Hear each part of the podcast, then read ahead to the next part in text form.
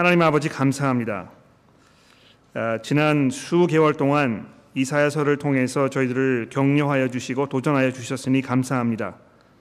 오늘 이제 그 본문의 마지막 부분을 살펴보려고 하는데 아, 저희가 아, 온 전체의 그 메시지를 잘 정리하고 또 하나님께서 우리에게 주시고자 하는 메시지를 잘 들어서 우리의 삶이 하나님께 온전하게 드려지는 그런 귀한 시간이 되게 도와주시기를 우리 구주이신 예수 그리스도의 이름으로 간절히 기도합니다. 아멘. 혹시 여러분들이 이런 그 궁금증을 가지고 계셨는지 모르겠습니다. 뭐그 어, 저만의 궁금증인지 모르겠습니다만 아마 개 중에는 여러분들 가운데에도 이 문제에 대해서 좀 의아해하시는 분들이 있지 않을까 제가 짐작을 해 봅니다. 아, 이 유대인들을 우리가 이렇게 보게 되면 아, 그들의 그 장구한 성경의 역사, 그들이 누렸던 그런 그 많은 하나님의 은혜들 아, 이런 것을 종합해 보았을 때 왜 이들이 지금 이렇게 복음에서 멀리 떨어져 있는 그런 삶을 살고 있는가 아, 이런 그 의아한 그, 그 문제점입니다.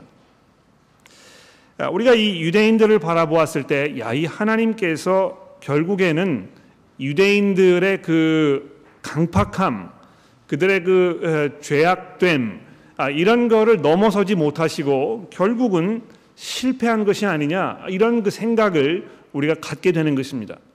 하나님께서 뭐 너무 너무 애를 쓰시고 그들을 위해서 수고를 많이 하시다가 결국에는 뭐 이 그 수학이 없으니까 하나님께서 아 이제 포기하시고 어, 이제 다른 데로 시선을 돌리신 것이 아닌가 뭐 이런 그 염려가 혹시 우리 가운데 있을지도 모르겠습니다. 하나님께서 유대인들을 바라보았을 때 아, 손을 드시고 항복을 하시고 실패하신 것이 아닌가 이런 생각을 우리가 하게 되는 것입니다.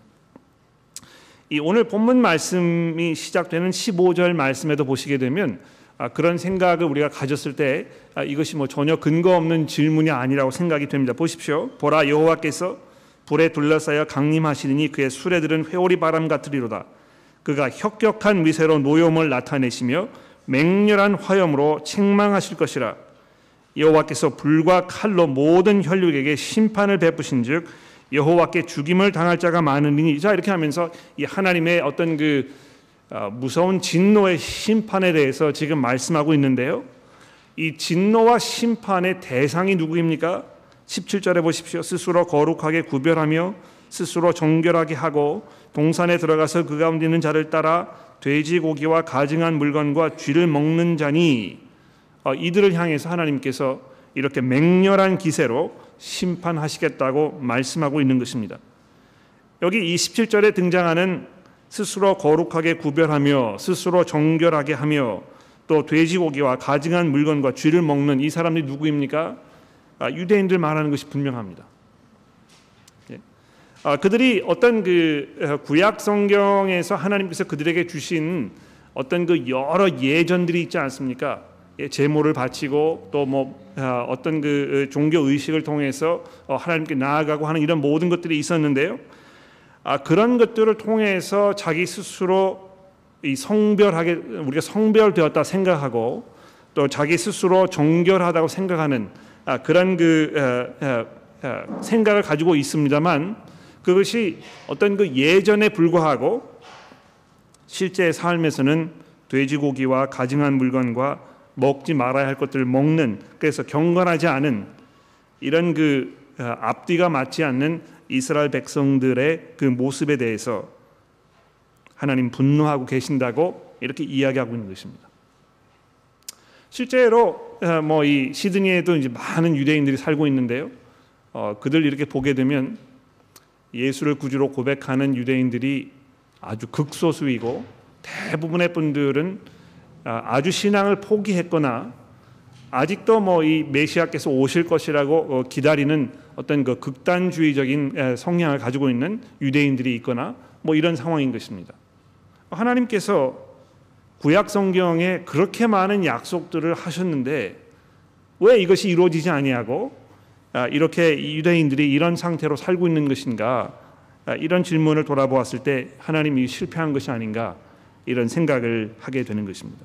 근데 이것이요 어떤 그냥 이 지적인 그런 그 질문이 아니고요 우리의 신앙과 아주 깊은 연관이 있습니다. 예. 하나님께서 어, 이 유대인들을 설득하지 못하시고 그들의 마음을 변화시키지 못하시고 하나님께서 그들에게 하셨던 그 약속을 성취시키지 못하시는 그런 분이시라면 과연 우리가 그런 하나님을 신뢰할 수 있고 아, 그분께서 정말 세상의 통치자시라고 우리가 이렇게 고백해도 되는 것인가? 아, 우리의 이 믿음과 아주 밀접한 연관이 있는 아주 중요한 문제인 것입니다. 자 그런데 어, 이사야 선지자가 이 이사야서를 통해서 우리에게 지금까지 해왔던 그 모든 말씀과 이제 이 결론 부분에서 등장하는 이 마지막 부분을 보게 되면 하나님께서 실패하신 것이 아니고 이 유대인들을 통해서 정말 그 걸작품 이것을 완성하셨다는 것을 우리가 알 수 있는 것입니다. 18절 말씀을 보실까요? 내가 그들의 행위와 사상을 아노라 때가 이르면 문 나라와 언어와 다른 민족들을 모으리니 그들이 와서 나의 영광을 볼 것이며 자 이렇게 말씀이 이어지고 있습니다. 어, 하나님께서 만민을 모으시는 분이시라는 것입니다. 물론 이스라엘 백성들을 선택하셔서 그들을 사랑하시고 그들에게 많은 은혜를 베푸셨는데요. 그거 잠깐 옆에서 접어두고 하나님께서 온 세상을 사랑하셔서 그들로부터 하나님의 백성들을 불러 모으기 원하시는 그런 하나님이시라고 이렇게 이야기하고 있습니다. 이사야 선지자가 이 하나님의 영광을 보면서 하나님께서 어떠한 분이신지를 우리에게 설명하면서 모든 언어와 나라와 민족들을 다 자기에게 불러 모으셔서 하나님의 그 영광을 그들로 하여금 보게 하시는 그런 하나님이시라는 것입니다. 그런데 어, 그 18절 맨 첫 부분에 보시면은요. 내가 그들의 행위와 사상을 아노라 이렇게 어, 그 구절이 들어가 있습니다. 아, 이걸 잘 읽어 보시면 이 앞에 부분과 또 그 뒤에 오는 부분과 이게 무슨 그 연관이 있는 말씀인가 아, 이렇게 좀 어, 의아해 하시게 될 겁니다. 그렇죠? 왜 느닷없이 내가 그들의 행위와 사상을 아노라 이렇게 이야기하고 나서 때가 이르면 문 나라와 언어와 다른 민족들 내가 모을 것이라 이렇게 이야기하시는 것인가? 아, 사실 그 이 18절에 있는 이 앞부분은요. 이 번역하기가 약간 난해한 아, 그런 말씀입니다.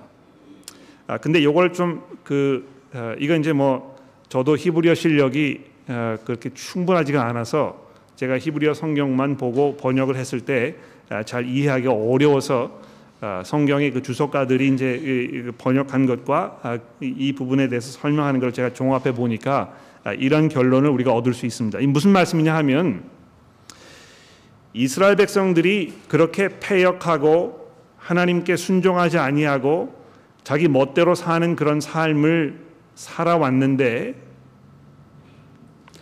하나님께서 그들의 그러한 생각과 그들의 그러한 모습을 꿰뚫어 보시고 통찰하시고 오히려 심지어는 그것을 사용하셔서 이렇게 되는 것입니다.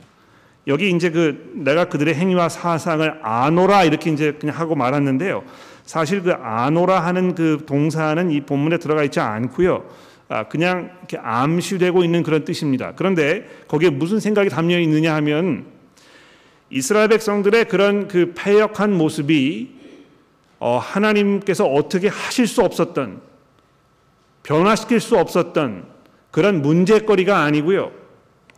하나님께서 그것을 다 예견하고 계셨고 그것을 알고 계셨고 그것을 통찰하고 계셨고 오히려 그것을 통해서 문 나라와 언어와 다른 민족들을 모으시겠다는 것입니다.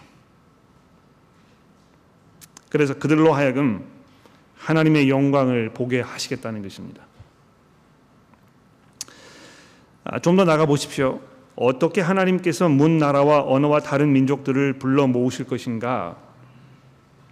19절에 보십시오. 내가 그들 가운데 징조를 세워서 그들 가운데서 도피한 자를 여러 나라 곧 다시스와 뿔과 활을 당기는 룻과 및 두발과 야완과 또 나의 명성을 듣지도 못하고 나의 영광을 보지도 못한 먼 섬들로 보내리니 그들이 나의 영광을 뭇 나라에 전파하리라. 누구를 보내시겠다는 것입니까? 이 문 나라에 하나님께서 누구를 보내시겠다고요? 이방인들 가운데로 쫓겨남을 당했던 유대인들이 있지 않았습니까? 그렇죠? 바벨론으로 다 포로로 잡혀갔거든요. 유대인들이요. 아, 북, 북왕국 사람들은 아수르의 침략을 받아가지고 이미 뭐수백년 전에 사방으로 다 흩어져 가지고 나라가 다 사라져 버렸습니다. 그런 후에 나중에 남왕국 사람들은요 바벨론의 침공을 받아가지고 거기 있던 사람들이 다 포로로 끌려간 것입니다. 그래서 아수르 왕국의 침략을 받아가지고 이 지중해 연안에 다 흩어졌던 유대인들 또 바벨론의 침공을 받아서 바벨론으로 포로 생활로 끌려갔던 유대인들 하나님의 심판을 받아가지고 아, 이 하나님의 백성으로서 역할을 제대로 못하는 그 사람들 이들 가운데에서 살아남은 사람들이 있다는 것입니다. 하나님께서요 그 심판을 통해서 하나님의 백성들을 정죄시키시고 그들을 단련시키시고 그들 가운데에서 옥석을 골라내셔서 바로 그 사람들을 먼 나라로 보내시겠다는 것입니다. 바로 그들로 하여금 하나님의 영광을 못 나라에 전파하시겠다는 것입니다. 어, 하나님께서 그 이스라엘 백성들을 심판하실 때요 그냥 심판하신 것이 아니고 그 분명한 목적이 있으셨습니다. 예, 옥석 고르기를 하시는 것입니다.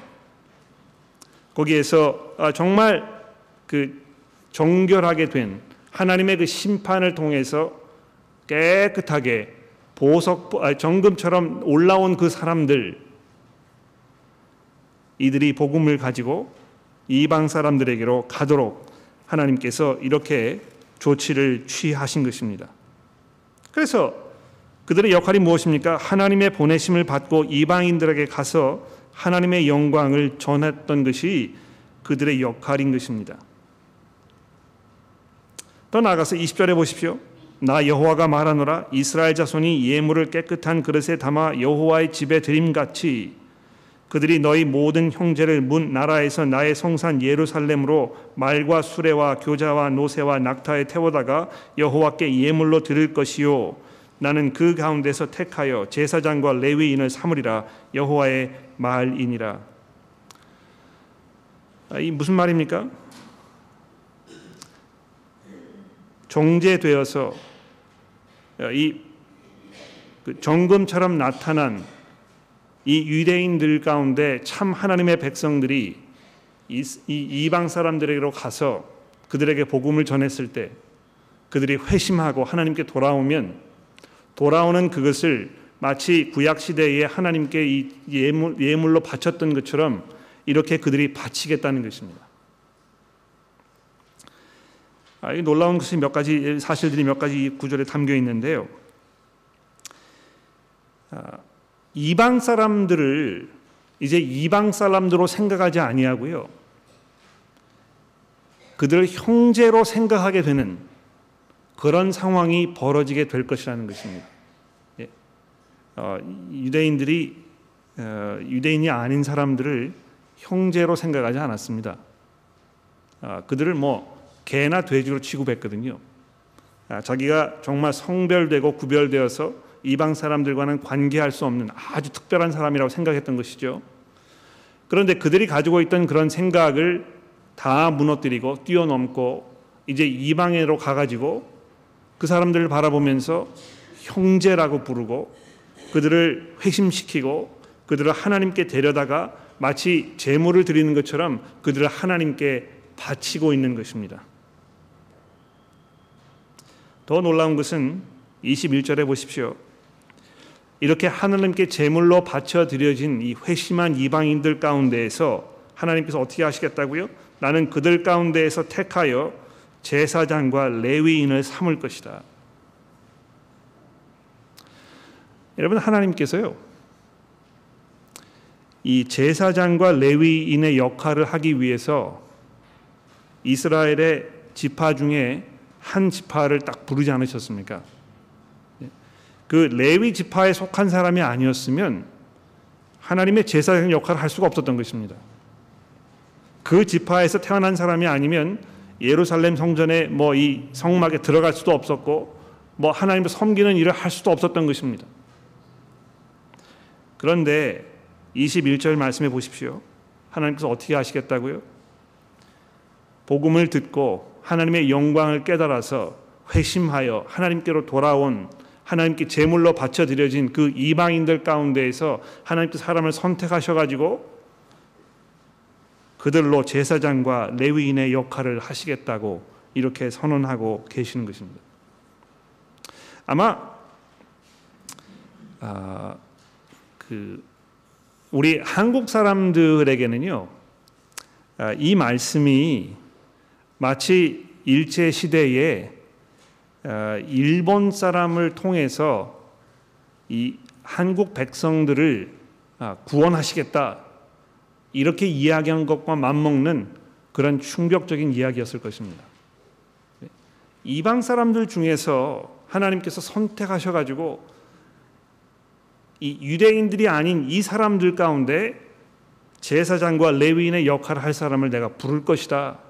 이렇게 말씀하시는 하나님의 그 마음을 들어보십시오. 바로 이것이 하나님의 걸작품입니다. 이 온 세상을 향한 하나님의 그 장엄하고 광대한 그분의 그 뜻과 계획이 여기 이제 온전하게 드러나고 있는 것입니다. 왜 하나님께서 세상을 처음에 창조하신 것입니까? 하나님께서 이 머릿속에 품고 계셨던 마음속에 가지고 계셨던 그분의 그 새 하늘과 그 새 땅은 어떤 곳입니까? 누가 거기에 들어갈 수 있습니까? 거기에 들어간 사람들은 무엇을 하는 것입니까? 22절에 보십시오. 내가 지을 새 하늘과 새 땅이 내 앞에 항상 있는 것 같이 너희 자손과 너희 이름이 항상 있으리라 여호와의 말이니라. 여호와가 말하노라 매 매월 초하루와 매 안식일에 모든 혈육이 내 앞에 나와 예배하리라. 그들이 나아가서 내게 패역한 자들의 시체를 볼 것이라 그 벌레가 죽지 아니하며 그 불이 꺼져가지 아니하며 모든 혈육에게 가증함이 되리라. 여기 참 예배가 있습니다. 하나님께서 원하셨던 그 진정한 예배가 여기 있습니다. 이 새 하늘과 새 땅에 들어가서 하나님의 이 온전한 백성으로 새로 지음을 받은 사람들이 이제 하나님께 드리는 이 진정한 예배의 모습이 여기 있습니다. 근데 그 예배는 누가 드리는 것입니까? 유대인들이 드리는 것입니까? 이방인들이 드리는 것입니까? 유대인들 중에서 이방인들 중에서 예수 그리스도를 구주로 고백하고 그래서 회심하여 하나님께 온전한 제물로 바쳐 드려진 그리스도인들이 이 자리에 모여서 이제 하나님을 예배하게 된 것입니다.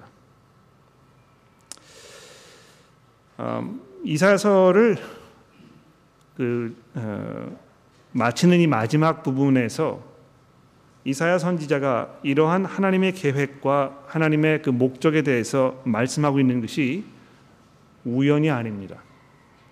이미 이사야서 전체를 통해서 어, 하나님께서 계획하셨고 하나님께서 원하셨던 것이 무엇인지를 아주 일괄되게 우리에게 설명해 주었습니다.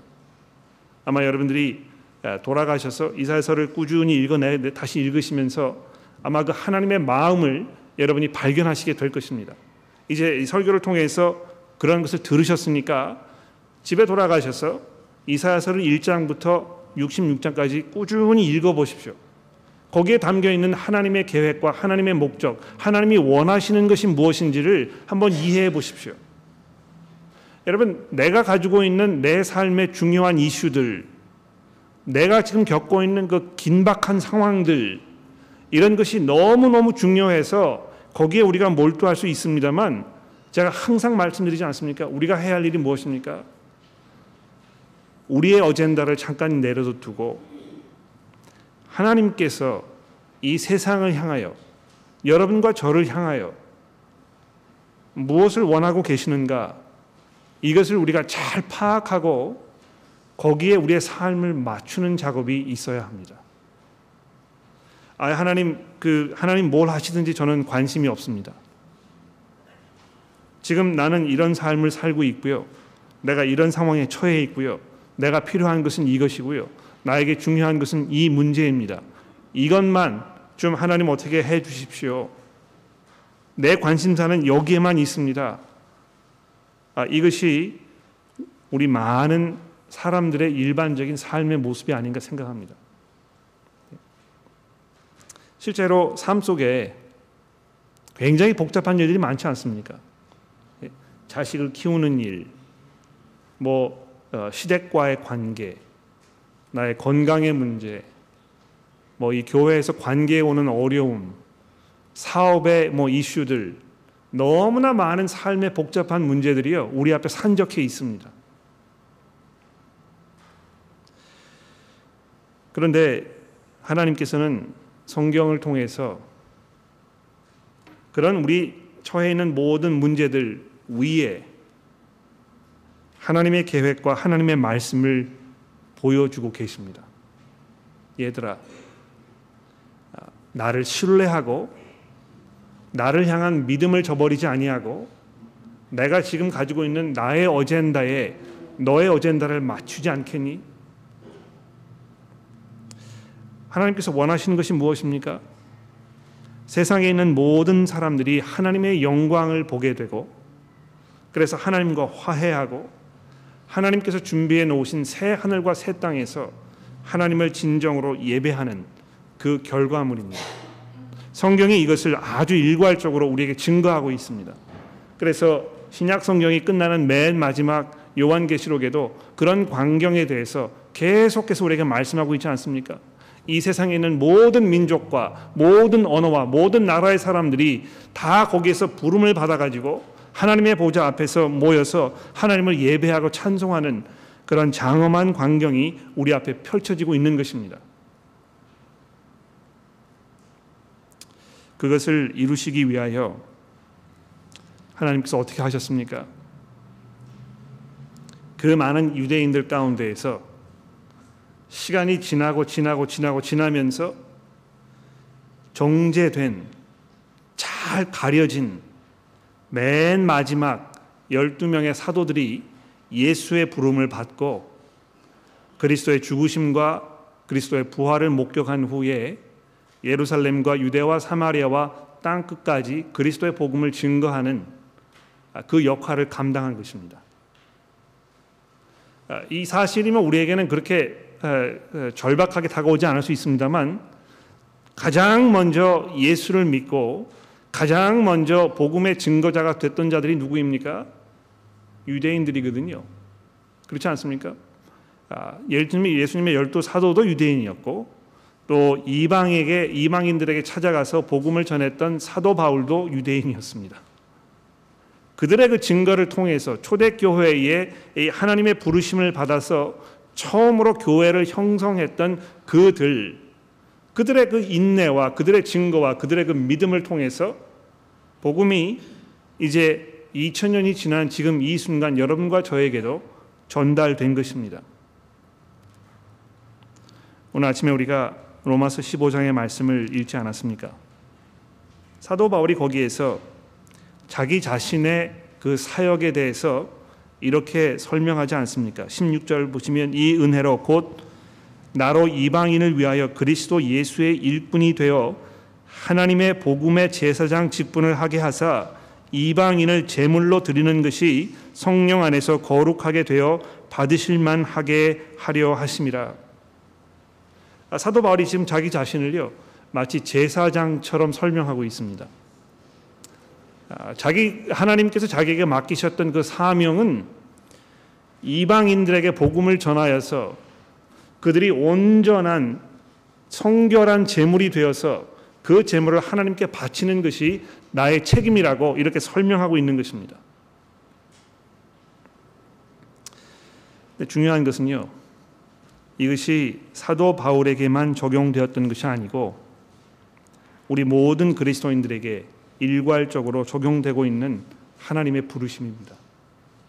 베드로 사도도 여러분과 저를 향해서 우리가 거룩한 나라요 하나님의 제사장의 백, 제사장 나라라고 이렇게 부르고 있지 않습니까? 하나님께서 여러분과 저를 왜 부르셔서 하나님의 자녀로 삼으시고 우리로 하여금 하나님의 나라를 소망하며 살게 하신 것입니까? 그 목적이 무엇입니까? 왜 하나님께서 여러분을 선택하신 것입니까? 하나님께서는 여러분을 향해서 무엇을 원하고 무엇을 기대하고 계십니까? 복음의 제사장 직분을 감당하게 하시는 것입니다. 예. 여러분 이것을 잘 이해하셨으면 좋겠습니다. 하나님께서 여러분을 부르신 것은요. 여러분으로 하여금 잘 먹고 잘 사고 복을 누리면서 이 땅에서 행복하게 풍요롭게 만족하게 어떤 그 삶의 의미를 느끼면서 노년을 평화롭게 보내면서 이렇게 살기 위해서 부르신 것이 아니라는 것입니다. 하나님께서는 아주 오래 전부터 이방 사람들에게 복음을 전하여 그들이 하나님께 산 제사로 바쳐 드려질 수 있는 그 현실을 이루시기 위하여 꾸준히 일하셨고 그것을 지금까지 성취해 오신 것입니다. 여러분과 제가 이렇게 많은 나라에서 온 사람들이 아, 모여 살고 있는 시드니에서 하나님의 백성으로 사는 것이 전혀 우연이 아니라고 저는 확신합니다.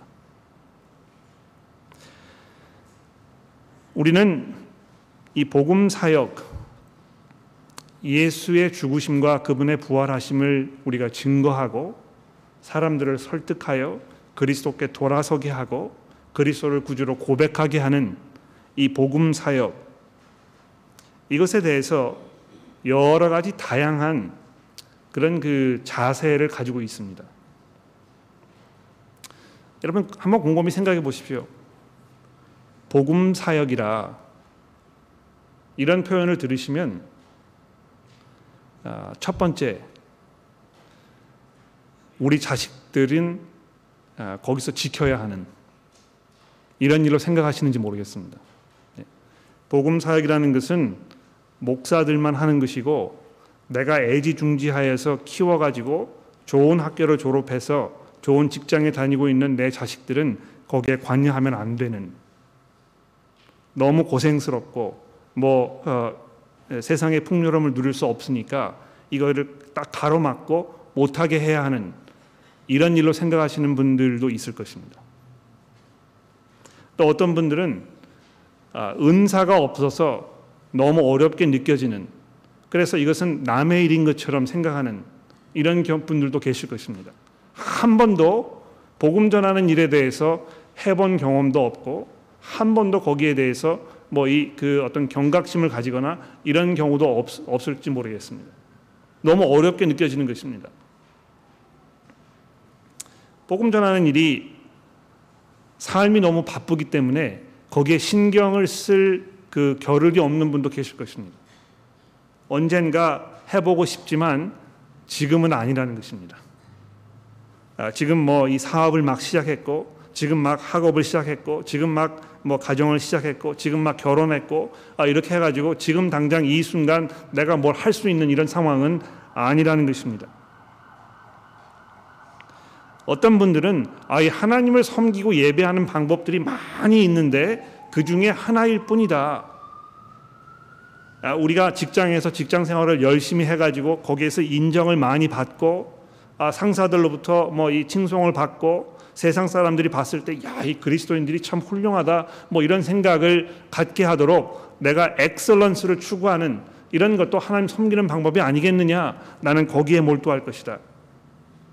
복음 전하는 일을 하는 사람들은 그걸 하면 되는 것이고 나는 다른 방법으로 하나님을 섬길 것이다. 이렇게 생각하시는 분들도 계실지 모르겠습니다. 그러나 여러분 생각을 바꾸십시오. 적어도 이사야서의 이 마지막 부분이 우리에게 주는 그 말씀의 액기스는 무엇이겠습니까? 하나님께서 원하시는 것이 아주 분명하고 그 목적을 달성하시기 위해서 특별한 사람들을 부르셨고 바로 그것이 여러분과 저라는 것입니다. 그래서 우리는 언어와 문화의 장벽을 넘어서야 합니다.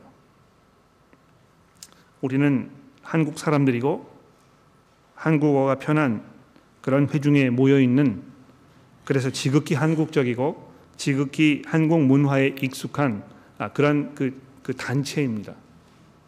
우리는 생각하기를 그저 시드니에 있는 교민들 이들 전도하고 하는 일에 그냥 몰두 쉽게 몰두할 수 있습니다. 그러나 우리가 눈을 들어서 하나님께서 이 세상을 향하여 가지고 계시는 그분의 목적을 살펴보면 우리가 거기에서 더 나아가야 한다는 사실은 아주 분명합니다. 하나님의 은혜 가운데에서 우리 교회가 여러 면에서 굉장히 그 다양성을 띠게 되었고 실제로 많은 민족에서 오신 분들이 우리 교회 한 지붕 안에 이렇게 있지 않습니까? 큰 축복이라고 저는 확신합니다. 그런데 우리가 실제로 뭐 언어의 장벽이나 이런 것 때문에 사람들과 커뮤니케이션 하는 것이 어렵다면 적어도 우리 회중이 회중으로 모였을 때 다른 나라에 있는 사람들, 다른 문화권에 있는 사람들 위해서 정말 열심히 기도하고 어, 또 어, 그런 분들 우리가 만나게 되었을 때 적어도 교회 안에서 만나게 되었을 때 우리가 정말 반갑게 아, 하나님의 그 은혜에 대해서 아, 우리가 찬송하면서 그들을 대해야 할 것입니다. 어, 어제 교회에서 인터내셔널 란치가 있었는데요. 뭐 우리 11시 반 회중회에서도 많은 교우분들이 오셔서 거기에 참여해 주시고 헌신을 많이 하셨습니다. 제가 그 어, 우리 교회 주변에 살고 계시면서 초대를 받아서 실제로 오셨던 분들의 명단을 이렇게 쭉 봤는데요. 어제 보니까 어, 정확한 숫자는 제가 모르겠습니다만 약 한 50명 가량이 오셨던 것 같아요. 50명 어, 가량 오셨는데 그 중에 어, 인도 분들 굉장히 많았고 또 중국 분들도 굉장히 많았고 또 호주 분들도 좀 중간 중간에 있었고 뭐 이랬던 것입니다. 그런데 제가 보니까는요 한국 사람들은 한 명도 없더군요. 그 왜 그랬을까요? 여러분 한번 생각해 보십시오. 이 교회 주변에 실제로 살고 계시는 한국 분들이 꽤 됩니다. 아, 그리고 그분들에게 우리가 그 초대장을 편지통에 넣기도 하고 이렇게 했을 텐데요. 또 우리가 여기 한국 회중으로 이렇게 모이고 있는데도 왜 초대받은 분들 중에는 한 분도 한국 사람들이 없었을까요? 아, 제가 어제 밤에 곰곰이 제 나름대로의 분석을 해보았습니다. 첫 번째로는 아마 우리가 거기에 대해서 별로 기도하지 않았기 때문이 아닌가 생각합니다. 우리 회중이 복음 전하는 일에 대해서 남의 일처럼 생각하는 것입니다. 아, 언젠가는 해야 될 것이라고 생각하지만 지금 이 순간 이 시점에서 우리가 합심하여 기도하고 우리의 모든 에너지와 모든 자원을 쏟아 부어야 할 일이라고 생각하지 않는 경향이 상당히 두드러지는 것 같습니다. 또 한국 사람들은 이 문화와 언어의 장벽을 넘는 것이 굉장히 어렵게 느껴지는 것 같아요. 아, 어제 오신 분들 중에는요, 뭐 중국 분도 상당히 많았는데 아, 거기 오신 분들이 뭐 영어를 잘하셔서 오신 분도 좀 계시긴 했습니다만 그렇지 않은 분도 굉장히 많았습니다. 아, 모르겠어요. 이것이 중국 분들의 어떤 그 민족적 민족성인지 모르겠는데요. 어, 그 영어를 잘 못한다고 해서 이렇게 오는 것이 크게 부담되지 않으시는지 모르겠어요. 뭐 그분들 제가 찾아가서 이제 좀 여쭤봐야 되겠습니다만, 아, 그뭘 말하는 것입니까? 그만큼 우리 한국 사람들은 특히 우리 그리스도인들에게는요 문화의 장벽을 뛰어넘는 넘어야 하는 그 절박한 필요성이 우리에게 있고 우리 그리스도인들이 정말 그 면에서 아, 많은 노력을 하지 않으면 안 된다는 사실입니다. 아, 여러분 이사서를 마치면서 우리는 무엇을 생각하게 됩니까? 이 온 세상을 향한 하나님의 그 마음입니다. 그분께서 가지고 계신 그 계획입니다. 그리고 그 계획 속에 여러분과 저를 동참시키시기 위하여 오늘 이사서를 통해서 우리에게 말씀하고 계시지 않습니까? 모든 민족과 모든 언어와 모든 문화에서 하나님의 부르심을 받아서 찾아온 그 이방인들이 하나님께 온전한 제물로 바쳐 드려지는 이런 장엄하고 어, 거룩한 이런 일에 우리 교회가 헌신하고 앞장서야 할 것이라고 확신합니다. 기도하겠습니다.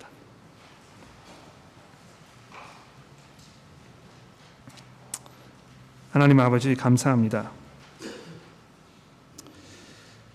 아, 저희들에게 복음의 부르심을 허락하셔서